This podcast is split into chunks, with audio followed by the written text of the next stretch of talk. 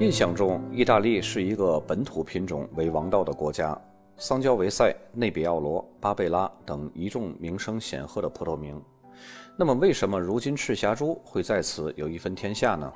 这还得从意大利的体制和葡萄酒世界的融合性说起。许多保守派意大利人认为赤霞珠是一个法国入侵者，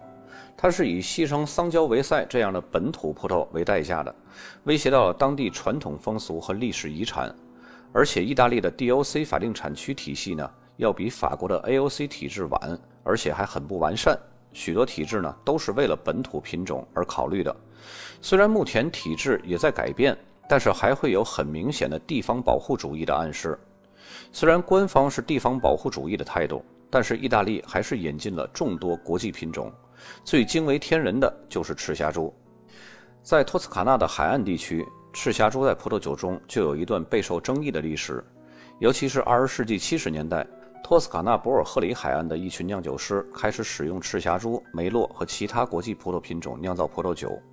这些葡萄呢，也经常与意大利本土葡萄品种，比如说三焦维塞来混合，于是就形成了超级托斯卡纳。超级托斯卡纳呢，最初是源于二十世纪九十年代之前，吉安地地区的法定产区呢有一个限制竞争协议。在这个时期呢，吉安地只有百分之七十的桑娇维塞，不得不包含至少百分之十的本土其中一种白葡萄品种。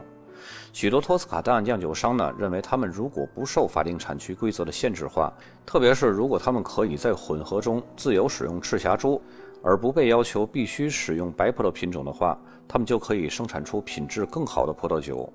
在这中间，皮埃诺·安提诺里侯爵就是最早无视法定产区规则而另辟蹊径，酿造全新风格葡萄酒的革命者之一。1971年，他把桑娇维塞和赤霞珠混合到一起，酒的品质一下提升了很多。所以他下定了决心，以重视品质、轻视等级为酿酒理念来坚持。在一九七八年，他就成就了最著名的铁诺尼洛，也就是今天俗称的天纳葡萄酒。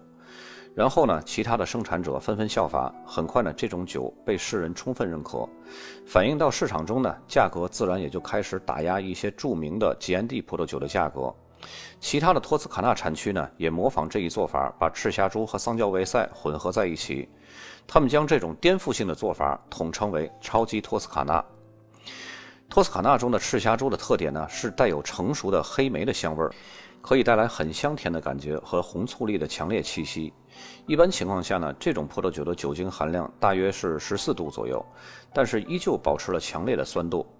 随着被大量的混入，赤霞珠已经能够主导混合酒的口味。如今，大多数托斯卡纳的制造商呢，则致力于发现更加精确的平衡点，以达到他们所要求的风格。提到托斯卡纳呢，就不得不提到西施佳雅。西施佳雅，它是意大利葡萄酒中赤霞珠的典范。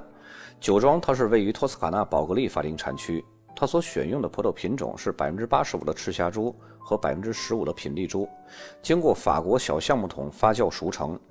酒体呈现深宝石红色，拥有非常丰富的浆果味，还带有一些薄荷香。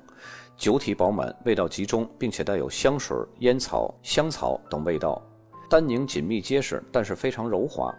回味中的果酸平衡优雅，充分显示了它的陈年潜力。意大利餐饮协会在给西施佳雅的评语的时候，评价它是二十世纪的意大利酒王。就是这样一瓶优秀的酒，在早年呢，却是被认为不是真正的意大利酒，因为它没有使用传统的意大利本土葡萄品种进行酿造。当时呢，由于西施佳雅并没有遵守，他也不愿意遵守他们认为外行官僚所定下的法定等级制度，就是 DOC 制度，所以那个时候的酒呢，只标明不带法定产区等级之内的 IGT 地区餐酒。但是由于酒的品质实在太优秀了，而且广受好评和追捧，如果一直保持着低等级，反而会显得意大利官方它这个品质管理分类的僵化和官僚主义，会让意大利政府呢有失颜面。无奈之下呢，官方只好为西施佳雅特别设立了一个 DOC 级的法定产区，就是宝格丽产区，而且呢破天荒的在法律法规中标明只可以使用国际葡萄品种，而非本土葡萄品种来酿造。因此呢，自从1994年开始，开始西施佳雅开始被正式授权使用 DOC 的标志。从这里呢，我们可以看出赤霞珠的魅力，在排斥法国葡萄的意大利也得到了肯定。提起西班牙的葡萄酒，我相信大多数人首先会想到的就是里奥哈产区。它曾经是西班牙最优质的葡萄酒产区，但是现在我们通常说的西班牙酒王维加西西利亚，则是来自于另外一个产区杜埃罗河岸。在这里呢，赤霞珠不是主角，而是最佳配角。用来酿造维加西西利亚的葡萄品种呢，也不仅是西班牙的传统品种丹帕尼洛。在调配时呢，赤霞珠是不可或缺的。这种酒加入比例稍微大一点的赤霞珠，会增加酒的骨架结构，增强酒的窖藏能力。维加西西利亚的独一是酒庄最好的酒款，在橡木桶中呢，至少要熟成四年，其中开始的八到十二个月要用全新的橡木桶熟成。然后要有五年的时间在瓶中熟成，再加上发酵阶段，这瓶酒至少在十年以后才会出厂。每个年份的酒呢，都会有不同的熟成时间。如果没有一定比例的赤霞珠，单靠丹帕尼洛是无法这么长时间储存的。所以说，赤霞珠又一次赢在了它丰富的单宁上。在加拿大，人们将赤霞珠酿造出了另外一个类型的葡萄酒，而不是干红。人们将赤霞珠推迟采收。当自然条件下气温低于零下八摄氏度，让葡萄在树枝上保持一定时间，使其结冰，然后在结冰的状态下压榨，最后进行发酵酿制。这种工艺呢，它是起源于德国。在一七九四年的冬天，德国的弗兰肯地区遭遇到了一场早霜雪的突然袭击，当地酒农呢认为当年的葡萄已经毁于一旦了。出于不舍呢，当地的酒农还是把一些仍然挂在葡萄枝上的那些半结冰状态的葡萄酿成了酒。他们的这一举动呢，居然酿造出一种具有独特风味的葡萄酒。于是他们便把这种酒叫做冰酒。虽然在加拿大，更多的冰酒是采用威戴尔，但是这里的赤霞珠冰酒呢，却是一个比较小众的特色。冰葡萄的采收时间比正常酿酒葡萄要晚两到三个月，在这段时间里呢，冰葡萄还需要适应当地的湿度，以保证其持续的自然脱水风干，而不至于霉烂或者是过度的干硬。挂在枝头的冰葡萄不仅要经历大自然的风霜雨雪的洗礼，还会遭受到鸟兽的啄食，在持续两个多月之后。还必须要等待一个特殊的气候条件出现时才能够采收。这个特殊的气候条件就是要在零下八摄氏度的气温之下持续十二个小时以上，让冰葡萄可以形成一种固化物理形态。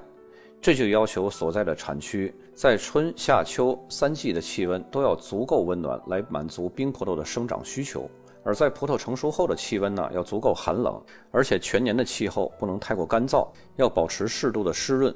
这也就造成了世界上能出产冰酒的地区屈指可数，而且受气候影响，大多数产区往往要每隔三年到四年才能收获一次冰葡萄。也就是说，并不是每年都有冰酒出产。如此低的产量决定了冰酒的珍稀性。由于压榨葡萄的时候，葡萄还是处于冰冻的状态，所以葡萄中的水分极少会和糖分一同压榨出来，这样就减少了葡萄汁中的水分比例，使剩余的葡萄汁儿会更甜。风味物质也就会更集中。每十公斤的冰葡萄仅可以压榨一瓶三百七十五毫升的冰酒，而这个比例呢，则是正常普通的葡萄酒的十五倍的用量。全世界最具代表性的冰酒只有两个国家，一个是它的诞生地德国，另一个呢，则是加拿大。赤霞珠能有今天的成就，一方面得益于自己在田间地头中的良好表现。赤霞珠的长势是非常强的，无论是在地上还是在地下部分，萌芽、结实、发根、发枝条的能力都是很强的。叶片紧凑而且厚实，抗病能力也是比较强的。作为晚熟品种呢，尤其是萌芽期比较晚，可以免除那些冷凉地区的倒春寒对幼芽的影响。这一点呢，和梅洛相比具有很大的优势。另外一方面呢，赤霞珠的果粒儿小，标准的果粒儿只有一点五克左右，比梅洛、歌海纳、丹帕尼洛和桑娇维塞这些古老的红葡萄品种果粒儿都要小。这样一来，和同体积或者是同重量的其他葡萄果实相比，赤霞珠的果皮比例相对于要多一些，这样单位面积或者是重量的单宁就会更多一些。再加上赤霞珠果皮本身就是比较厚的，这就使得采用赤霞珠酿造的葡萄酒颜色会更深，单宁会更丰富，是非常适合陈年保存的，为那些致力于酿造世纪老酒的酿酒师们呢提供了可用资源，也为葡萄酒爱好者提供了除了饮用享受以外的另外一种欣赏葡萄酒的方式，那就是投资和收藏。波尔多七九的特殊的发售方式呢，引得全世界葡萄酒爱好者长期以来一直追捧着波尔多佳酿。这与赤霞珠当中单宁这种神秘物质的贡献是密不可分的。当然，波尔多成就了赤霞珠，也和一个半世纪之前那场灾难具有密切的关系。正是在1863年波尔多葡萄园遭遇灭顶之灾之后呢，人们意外地获得了重新种植葡萄园的机遇和重新选择葡萄品种的机会。也正是因为赤霞珠具有更多的优势而被选中，然后呢，扩大了种植面积。从此，波尔多葡萄酒的盛名更吸引了世界各地葡萄种植者的眼球，他们纷纷效法波尔多的经验，引用在各自本国酿造赤霞珠的实践当中。赤霞珠葡萄酒在年轻的时候，往往会有类似于青椒、薄荷、黑醋栗、李子这种果实的香味儿，陈年之后呢，就会逐渐产生雪松、烟草、皮革、香菇的气息。由赤霞珠酿造的葡萄酒，受葡萄采收时果实成熟度的影响是非常大的。当果实并没有达到完美的成熟度时候呢，会产生一种很明显的青椒或是草本植物的气味。相反，如果果实成熟度非常完美，甚至是过熟的状态，那么酿造的酒呢就会呈现出蓝莓酱的气息，口感呢类似于果酱。因此呢，有的酿酒师会在赤霞珠果实不同成熟阶段分批采收，以增强所酿的酒的复杂程度。通常新世界赤霞珠的葡萄酒呢，水果的味道会更明显，而旧世界的赤霞珠呢，会呈现出更多的矿物质气息。在赤霞珠当中，我们熟悉的被描述为青椒草本植物的香气呢，源自于果实当中的甲氧基吡嗪这种物质。这在未成熟的果实当中呢，更为明显。在果实开始转色、开始成熟的时候，吡嗪类化合物的含量会达到最高值。最高能达到每升三十纳克，这个纳克呢就相当于，呃每百万分之三十毫克这个单位剂量啊。然后随着成熟度继续加深呢，果粒中的吡嗪化合物它的含量呢就会减弱。在更温暖的气候当中呢，含量会从最高的每升三十纳克降到每升一纳克。